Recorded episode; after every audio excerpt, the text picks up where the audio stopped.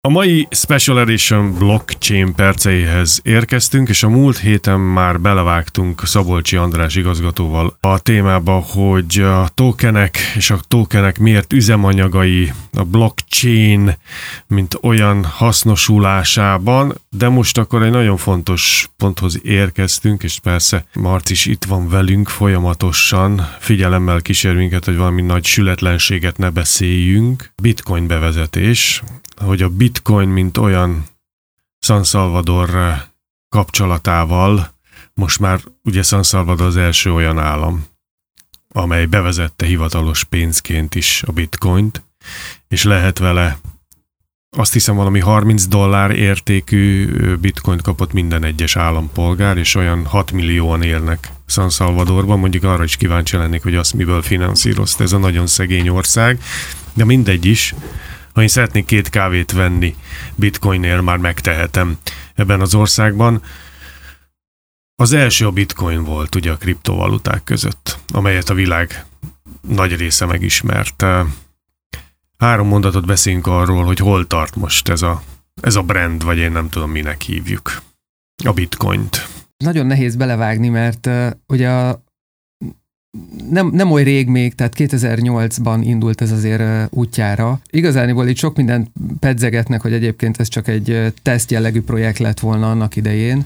Uh, ugye ez a bizonyos Satoshi Nakamoto-t emlegetik, uh, aki beküldte. Ő egy létező személy különben? Uh, Marci, te tudsz erről valamit? Biztos, hogy, biztos, hogy egy létező személy szerintem, viszont nem, nem biztos, hogy az, akire tippelnek. Tehát ez a neve. Minden, így van, tehát biztos, hogy nem ez a neve, biztos, hogy nem az az ember, akire egyébként gondolnak ma a, a hatóságok, de biztos, hogy valamilyen szakember volt, aki egyébként tényleg összeállította ezt a a, az első anyagot, erről a proof of concept anyagot. Tehát az ökoszisztémáját a, a magának van, ennek van, a ennek a virtuális fizetőeszköznek, így van. Ugye ennek a koncepciónak a lényege az volt, hogy ö, mindenféle központi, ö, centralizált ö, megoldás nélkül ö, lehessen gyakorlatilag létrehozni, ö, kibocsájtani digitális eszközt, pusztán számítógépes hálózaton keresztül, kriptográfiai módszerekkel, matematikai módszerekkel legyen ez megvédve, és peer-to-peer alapon, tehát egymás között tudjunk nagyon gyorsan értéket transferálni. Ennek mindenféle technikai részleteivel most én nem szeretnélek untatni ne benneteket. Ne is. A lényeg, hogy nagyon, ugye mivel ő az első, tehát nagyon komolyan lerakta itt a, a követ és magát a, bit, a blokklánc technológiát, bevezette a piacra, viszont nagyon fontos megemlíteni, hogy azért ez sokkal korábban történt már, talán ha jól emlékszem, 90, 96-98 környékén már volt egy anyag, amiben leírták magát a matematikai modellt mögötte, a blokklánc technológiának a modelljét, de a valóságban egyébként ez 2009-ben, ugye amikor elindult ténylegesen januárjában a blokklánc vagy bitcoin hálózat. Maga a, te, maga a láncról talán itt az El Salvador események kapcsán azért az fontos tudni, hogy minden egyes tranzakciónál újabb és újabb számlákat érdemes használni, különben egyébként visszanyomozható, hogy kihez tartozik, illetve annak a számlának, hogyha egy számlát többször használunk, akkor ugye az egyenlegét azt nyilván lehet tartani, és akkor mivel ez egy nyilvános elosztott főkönyvi hálózat, nagyon könnyen egyébként meg lehet nézni adott embereknek. Tehát akinek én odaadom az én számlámat, utána ő már nyomon tudja követni az én költéseimet, befolyó pénzeimet, úgyhogy emiatt egyébként a bitcoin hálózattal én azt mondom, hogy óvatosan kell bánni, és oda kell figyelni. Egyébként ez az egyik talán hátránya magának a, ezeknek a nyilvános hálózatoknak, hogy az önrendelkezésre nagyon nagy hangsúlyt fektetnek, sőt, talán ez a legszélsőségesebb formája a pénzügyi világnak, a, a bitcoin hálózat, vagy a blokk, blokklánc hálózatok használata.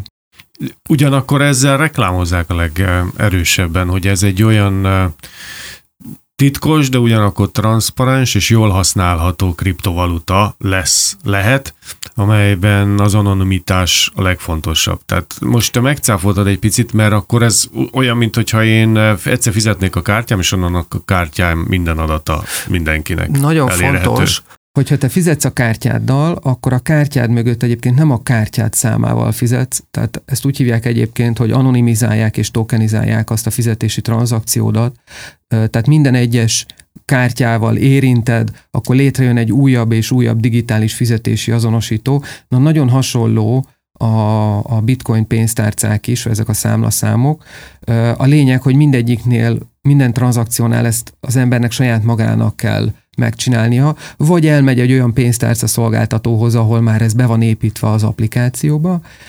Viszont ekkor már arról beszélünk, hogy Ugye, ha Salvadorra gondolunk, akkor ott is valamilyen központi megoldás épült a blokklánc mögé, mert nem csak, hogy az önrendelkezést kell ugye biztosítani mindenki számára, még annak is, aki egyébként nem ért hozzá, hanem maga a blokkláncoknak azért van egy olyan tulajdonsága, hogy nem a leggyorsabb hálózatokról beszélünk, tehát itt lehetnek perces, több perces átfutásai egy-egy tranzakciónak, ugye a bitcoinnál ez, ha jól tudom, akkor 6-8 perc. Mire lefut az, hogy egyáltalán Mire lefut az, hogy... van-e kredit a, a, a Ö... vagy hogy tudsz-e fizetni vele?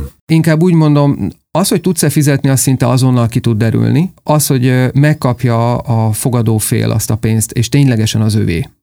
Tehát annak a lekönyvelése az ilyen 6-8 perc. Ugye itt nagyon fontos, hogy van egy véglegesedési kérdéskörej. Most próbáltam magyarra fordítani, ez a finality-nek szokták mondani.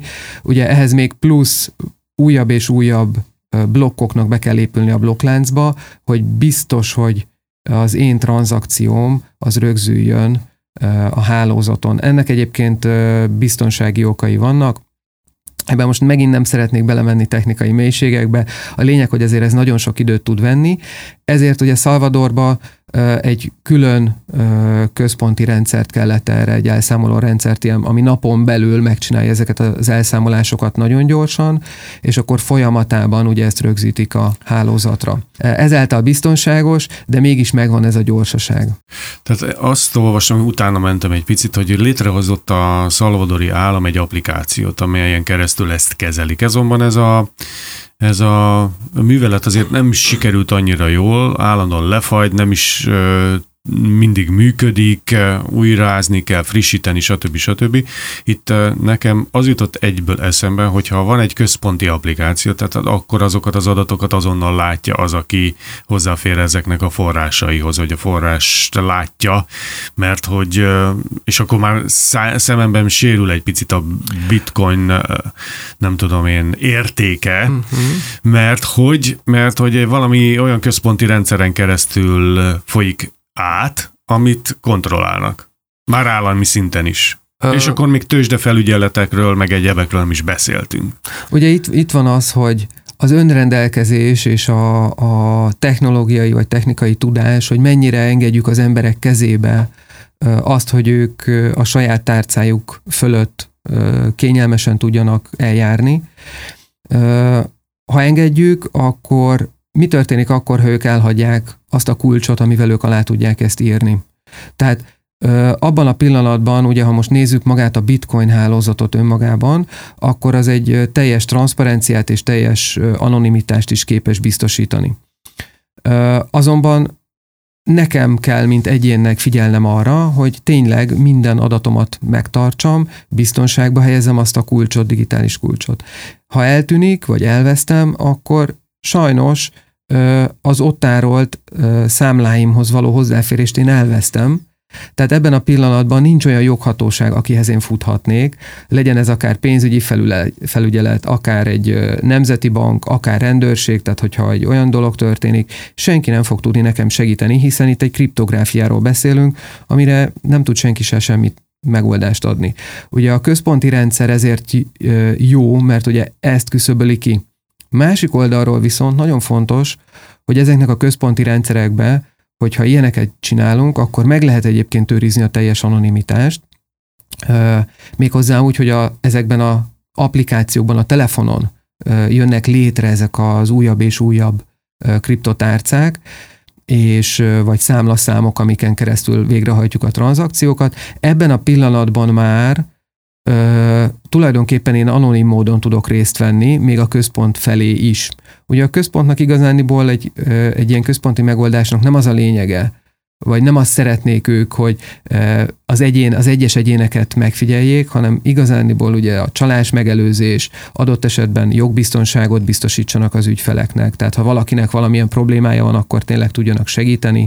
Ugye ezekre adnak megoldást. Mikor lesz szerintetek felhasználó barát egy kriptovaluta, és akkor tekintsünk át most konkrétan a, a bitcointól, lehet ez bármi más, mert nekem úgy tűnik, hogy a genézise a kriptovalutáknak elindult, mondjuk már ugye a főniciaiaknál járhat, hogy aztán ebből mi, mikor lesz globális, jól használható, mit tudom én, vidéken az én alkalmazottaim is mikor fognak kriptovalutával, vagy mikor tudom nekik a fizetésüket odadni ebben a rendszerben, az bennem egy óriási nagy kérdés, mert most már én is kezdem érteni, nem mondanám, hogy értem, de már kezdem érteni a történetet. Viszont ahhoz el kellett telnie már több adásnak, hogy egyáltalán levegőt merjek venni, miközben ti beszéltek. De ez még csak a jéghegy csúcsának a teteje.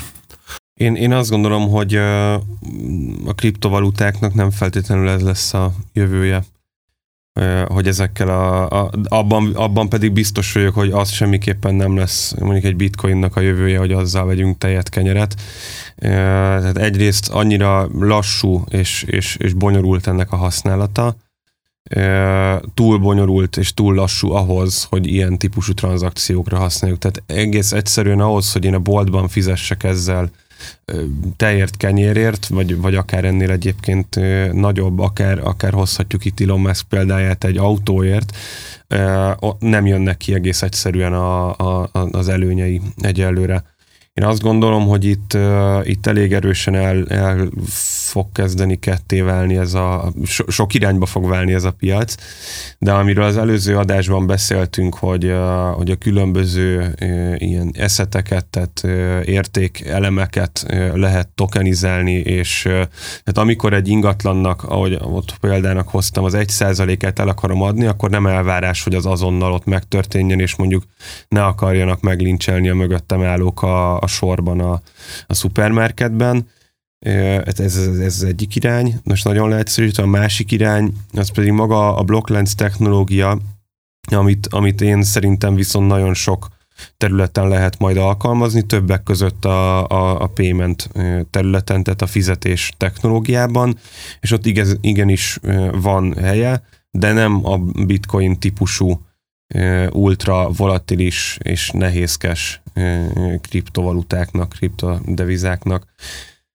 Úgyhogy, úgyhogy én azt gondolom, hogy hogy, hogy a vidéken a te alkalmazottai nem, nem fognak, de, de, de, de teljesen mindegy, hozhatjuk itt a, a londoni city is, ahol a, a képzett bankárok és, és pénzügyi szakemberek és technológiai szakemberek vannak, ők sem fogják vélhetően ebben kapni a fizetésüket, és nem fognak akarni majd ezzel fizetni. Ez, ez legalább megnyugtató számomra, tehát nem érzem úgy, hogy valamiből már most kimaradtam, hanem hogy fel tudok majd zárkozni, és ezt szeretném a hallgatóknak is üzenni, hogy attól, mert hallanak olyan kifejezéseket, amelyeket most először még ne jegyenek meg, hiszen az edukáció mindennek az alapja, tehát fejlesztenünk kell önmagunkat is, és azért vagyunk itt minden héten, hogy ezt megtegyük, úgyhogy Szabolcsi Andrásnak, meg Marcinak köszönöm szépen, hogy itt voltak. Én szerintem nem utoljára, egyrészt jövő héten is lesz ilyen rovatunk, blockchain perceket hallottak a kedves hallgatók, és akkor innen folytatjuk majd.